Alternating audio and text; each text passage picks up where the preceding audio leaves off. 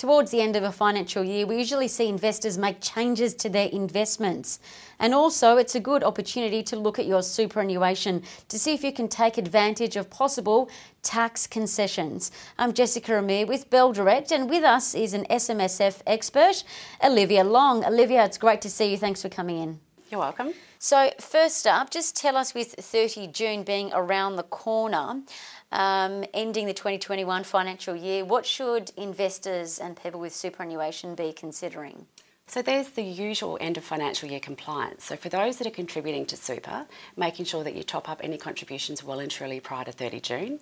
And for those that are in retirement phase or drawing down from their super, making sure that you've drawn down your minimum amounts well and truly before 30 June, keeping in mind that they've been half this financial year. But I've got a strategy to share with you today that many accountants aren't even aware of that specifically relates to people with self managed super funds. So now this strategy is useful for people who have a high taxable income this year. So anyone who's had a significant capital gains tax event um, or for anyone who's planning to retire because this strategy gives them a unique opportunity to double dip on tax deductible contributions up to $52,500. So, a double dip on tax deductions, I'm going to be honest, it sounds a little too good to be true. So, how does that work with uh, people like us who are still working, contributing to super? Okay, well, as you know, the concessional contribution cap's increasing from the 1st of July to 27,500. What people should consider is effectively bringing forward next year's contribution, making the payment to the super fund in June. Now, by doing so, a person can actually claim a tax deduction for the total 52,500 in this current year. The only catch is that the payment must be received as a separate payment by the fund in June. So be mindful not to leave making the contribution to the last minute when it can be missed. And just lastly, what else should people be considering with their superannuation? Okay, well, let's start with my personal favourite, and that's free super from the government, which is actually known as a government co contribution.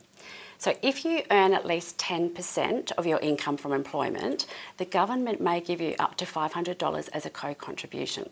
So, to be eligible for this, you need to be less than 71 years old and earn less than $39,837 and make your own personal contribution of $1,000 into super anyone that earns less than $54,837 also qualifies to get some level of rebate back from the government. For those that take advantage of salary sacrificing, they should generally review their arrangements each year in June, but this year more so than ever because super guarantee is increasing from 9.5% to 10%.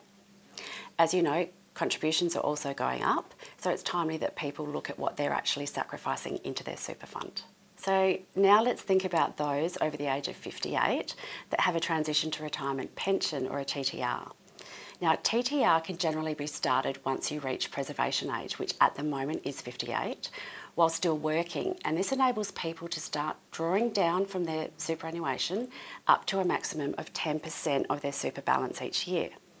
Now, it's important to understand though that a transition to retirement pension isn't actually in retirement phase, and any income and gains are still taxed at up to 15%.